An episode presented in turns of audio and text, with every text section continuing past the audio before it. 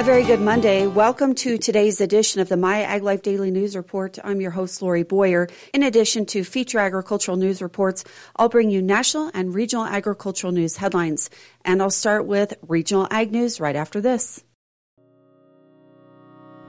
AgroPlantae is the leading manufacturer in specialty products. AgroPlantae formulates products that rise to the challenge of today's growing conditions. Saline and sodic soils reduce crop yield and cause significant crop losses. AgroPlantae developed Cat Ion E X five Plus with growers in mind to manage soil salinity. With multiple years of research, Cat Ion E X five Plus has proven to be an excellent source of calcium and an effective soil salinity manager. Run it through drip irrigation without any issues. Simplify your application method with innovative and efficient formulations. Alleviate salinity stress with Cat Ion E X five Plus. AgroPlantae. Imagination, innovation, science in action. The new Director and Chief Executive Officer of the California Walnut Board and the California Walnut Commission, Robert Verloop, who represents four thousand six hundred growers and handlers, maintains that the walnut sector will navigate through the current challenges. He is optimistic about the future of the walnut industry, especially about untapped opportunities in the produce sector. He says final numbers are still pending, but what goes to market will probably be close to one point four, maybe one point five billion pounds. The crop field level production was up from last Last year, but with some major damage. He says some growers are reporting that upwards of fifty percent of their crop had suffered sunburn and sunwash to the point of non-marketability.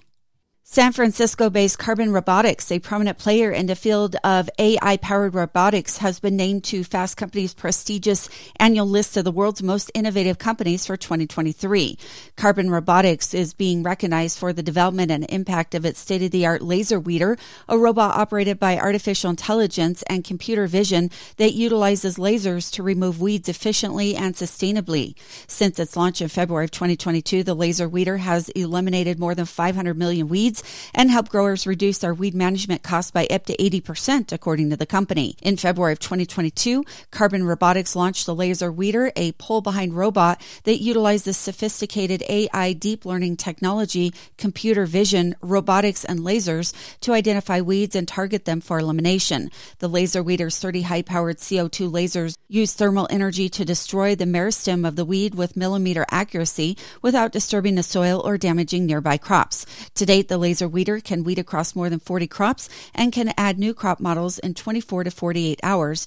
By the end of this year, Laser Weeders will be actively used on farms in seventeen different states and three Canadian provinces.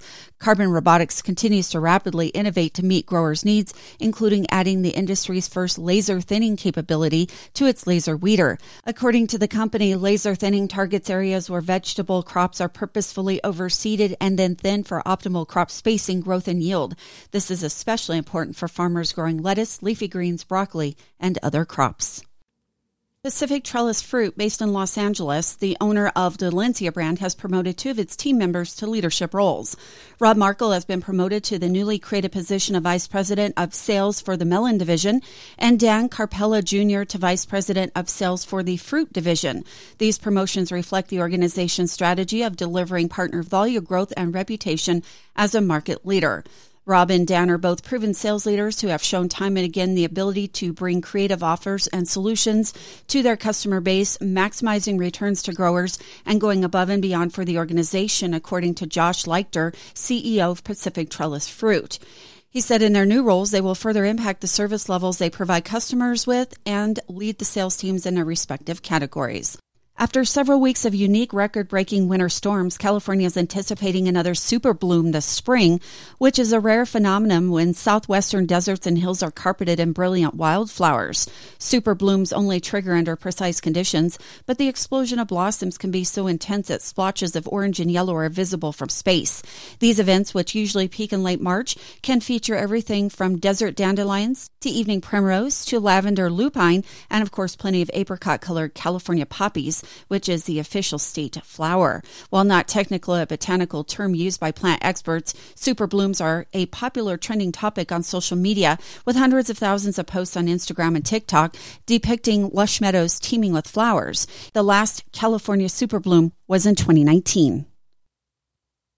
The California Dairy Innovation Center will be holding upcoming sessions this spring and summer as part of its twenty twenty-three training programs for processors, producers, entrepreneurs, and students. The courses, which will have no prerequisites, will be held at a variety of California locations and are open to all participants. The first session is Advanced Cheese Making. It'll be April eleventh and twelfth in collaboration with Cal Poly San Luis Obispo at the Dairy Products Technology Center at Cal Poly San Luis Obispo. This course will include extensive hands-on cheese making in the pilot plant and will focus on feta, fresh and farmer's cheese, Italian and global cheeses. And then the second session will be Hispanic cheeses, production, characteristics, and utilization. And it will be on June twenty-first and twenty-second in collaboration between Cal Poly San Luis Obispo and Fresno State University at the Dairy Products Technology Center in San Luis Obispo. Attendees will learn about the main varieties of Hispanic cheeses as well as their manufacturer characteristics and applications through hands-on cheese making. For more information on any of the upcoming sessions, log on to California Dairy Press Room dot com.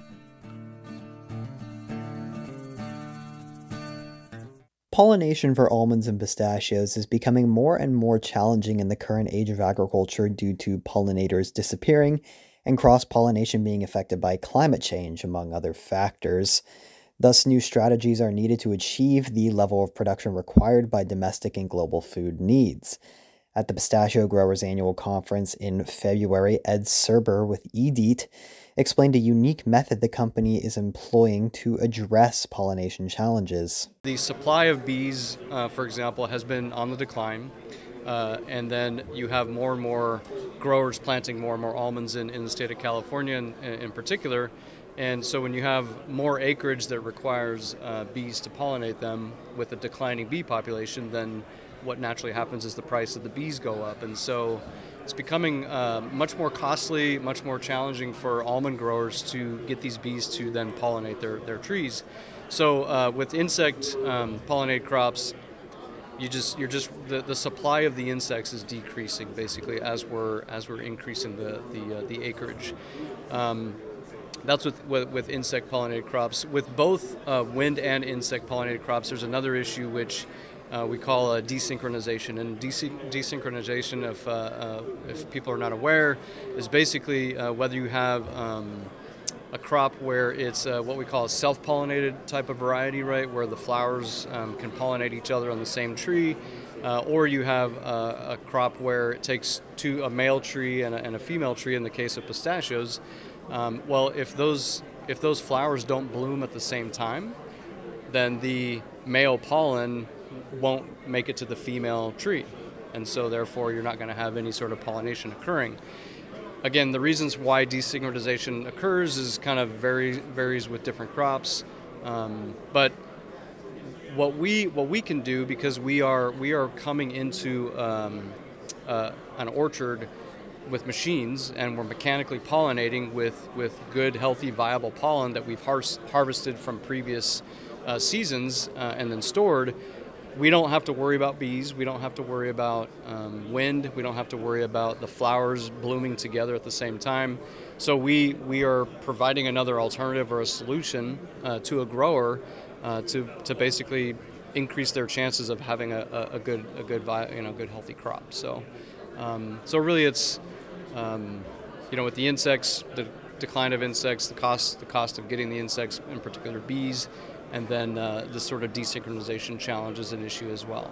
Clearly, a complex problem that requires a complex solution. While applying pollen by hand isn't anything new, the method of harvesting and storing pollen for application is, and it's what allows this alternative method to be viable in an orchard setting. It's very, very important to not only collect it in a in a Uh, a way that we um, preserve it. We want to make sure that we're, we're collecting and preserving it, but then we can maintain the preservation. We want to make sure that the pollen is alive and well, so that when we go to apply it to the uh, to the flower, that it's ready to do its job. So the first the first bit of technology that's uh, that our company is has identified and developed, um, which is proprietary to us, is that collection and that storage methodology. Uh, and I'm happy to get into sort of a little bit of the details if if, uh, if you'd like to today. The second part is applying the pollen. Um, again, we have we there's there's been several people in the past uh, mechanically pollinate. Um, a lot of growers, especially in the pistachio um, uh, crops. They've used or they've seen other uh, other organizations come out with some of these blowers, like really just almost like a backpack blower. You've probably heard of these before, but loading pollen in and kind of blowing it all over the trees, um, you know, and it can be effective, but if you don't have good, healthy, viable pollen, then it really sort of not really not really adding much value. What we have done on the application side is that what our machine does is we we're essentially blowing the pollen onto the trees, but we do it in a way that it, we, we we like to call we're doing it precisely. So we actually can control either fractions of a gram or, you know, grams per tree, and that is part of the design of our machine that we pull through um, the orchard behind a tractor. Uh, on top of that, we are electrostatically charging the pollen, which uh, if you know a little bit about uh, electronics or electrical sort of circuits in general, if you have a positive charge and a, and a negative a negative charge, then the two want to meet together. It's like if you rub your socks on the carpet and then you shock your brother or your sister. um, same idea. So we're actually positively charging the pollen, and the tree is grounded in the earth. And so the idea is that that pollen will go find the, the flower and then and then uh, increase the likelihood of germination to occur. So those two things kind of in unison, collecting and preserving the pollen um, for really as long as we need to, uh, so that we can bring the pollen to the tree at the right time um, in the field, and then the application itself so that we're doing it in an efficient and precise manner. As for how efficacious the method is, Cerber said that in almonds, five to ten percent yield increases is what we saw. Um, even on as high as uh, twenty-five to thirty percent increases in yield. Uh, pistachios, um, uh, we're now going into our third season of pistachio pollination, and uh, in every single case, again, we're seeing anywhere from, right, with pistachios, it's a little bit easier actually to pollinate pistachios. It's a wind pollinated crop, uh, somewhere around the ten percent on the low end, up on upwards of uh, twenty-five, thirty percent on the high end. So it's um, it, it's working quite well. Uh, we're very, very Um, pleased and proud of what we're doing. We're we're really trying to, again, just trying to provide another tool uh, in the toolbox, if you will, of, of a grower, right? I mean, there's there's so many things that it seems like everything there's everything uh, everything Mother Nature can do to, to make it, to make something not happen in, in farming. Uh, we're just we're trying to trying to make it a little bit easier, right, uh, uh, for the grower. So. Important to note is that the method is not replacing the traditional wind or insect pollination methods for almonds or pistachios. Rather, it's aiding the process to create a more complete pollination end product. A lot of different growers have different sort of methodologies, different sort of ways they're doing it, but on average, the industry is using about two hives per acre. There's a cost associated with that.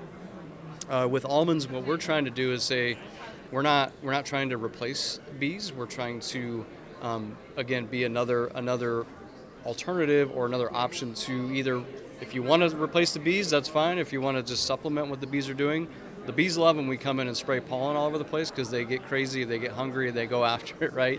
So it actually increases the likelihood that the bees going to pollinate their trees in addition to just what they're doing on their own, because uh, we're bringing in pollen, uh, blow, you know, blowing it on the trees, and, and so it's it's helping with that. So with almonds, um, the idea is to supplement um, we or replace, I mean, depends on what the grower is looking at wanting to do, uh, but supplement that insect pollination uh, methodology. On the pistachio side, being a wind pollinated crop, we're again supplementing wind, right? We're not we're not going to replace wind, of course, right? If if wind does its job, it's going to do its job. We're just there to add that a little little bit extra sort of oomph, if you will, right, uh, to increase the chances that you're going to have a good crop set. You're listening to My Ag Life. I'm Taylor Schallstrom. In national agricultural news now, recent winter weather and labor availability is impacting railway deliveries of grain cars. Farm News reporter Michael Clements shares more. One of the main metrics for railway service quality is unfilled grain car orders, the number of cars a shipper ordered but didn't receive. Danny Munch, American Farm Bureau Federation economist, says the data shows shippers are waiting a long time to get the grain cars they need. So far in twenty twenty-three, average weekly unfilled grain car orders, one or more days overdue, have numbered over sixteen thousand a week. That's up fifty-four percent from last quarter and fifty-four percent the same magnitude from quarter one of last year. Of those record unfilled orders, one or more days overdue, almost seventy-five percent remain eleven or more days overdue. Munch says winter weather is the biggest challenge currently. Most of the issues we're seeing in unfilled orders are concentrated in the upper Midwest in states like North Dakota and Minnesota. The region has faced intense snowstorms in the first part of the year, which makes moving those cars more difficult. Those weather events are usually more short-term, and we hope those subside as spring comes along. Munch adds labor is another hurdle for railways. Most railroads are still below pre-pandemic employment levels by about three to five percent, which makes it difficult for them to increase capacity. Luckily, though, those numbers are still getting better, still better than the ten percent below that they were about a year ago. And in order to improve service quality, they really need to be fully staffed and growing. Read more on the market intel page at f b dot org. Michael Clements, Washington.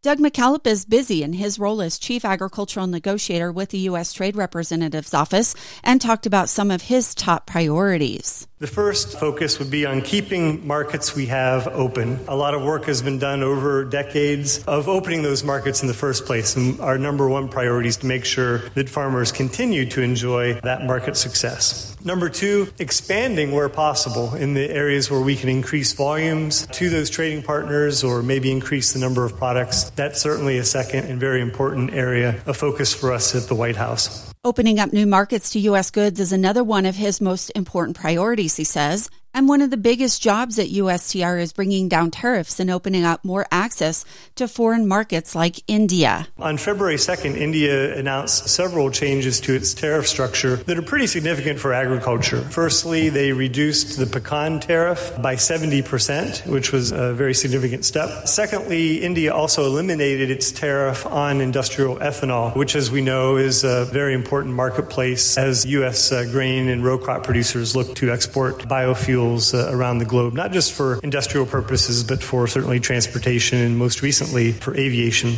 And he says the U S is also making progress in the European Union.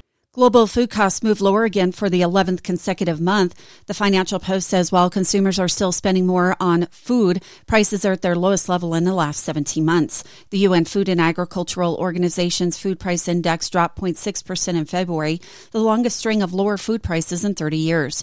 The index averaged one hundred twenty-nine point eight points last month, dropping from one hundred thirty point six in January. Last month's drop was driven primarily by cooking oils and dairy. The overall index is down nineteen percent. From a record set last year when Russia's invasion of Ukraine disrupted grain exports around the world.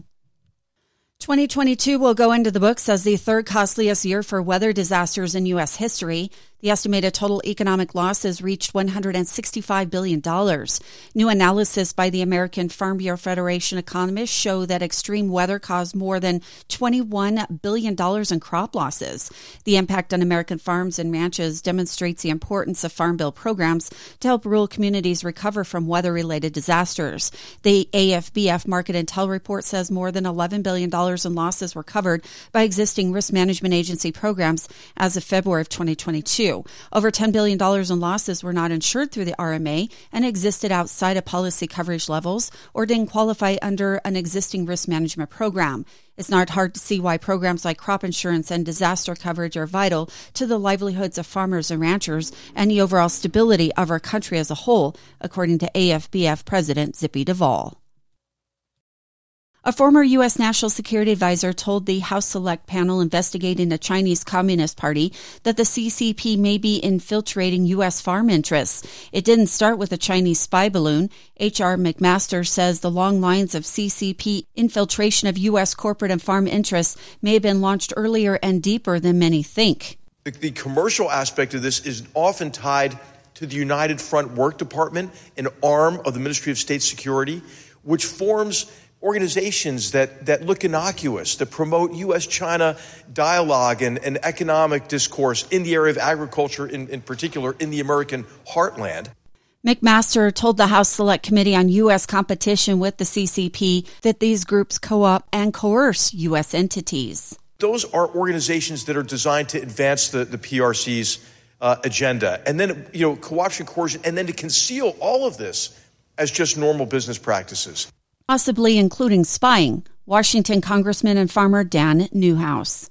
Entities associated with the P R C as well as the C C P have made and continue to make investments in U S agricultural land and assets. Some of the proposed purchases are in close proximity to national security assets.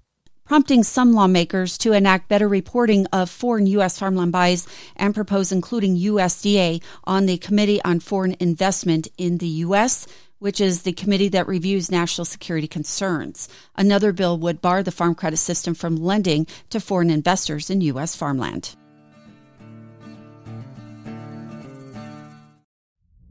J C S Marketing is your number one way to connect with the ag industry.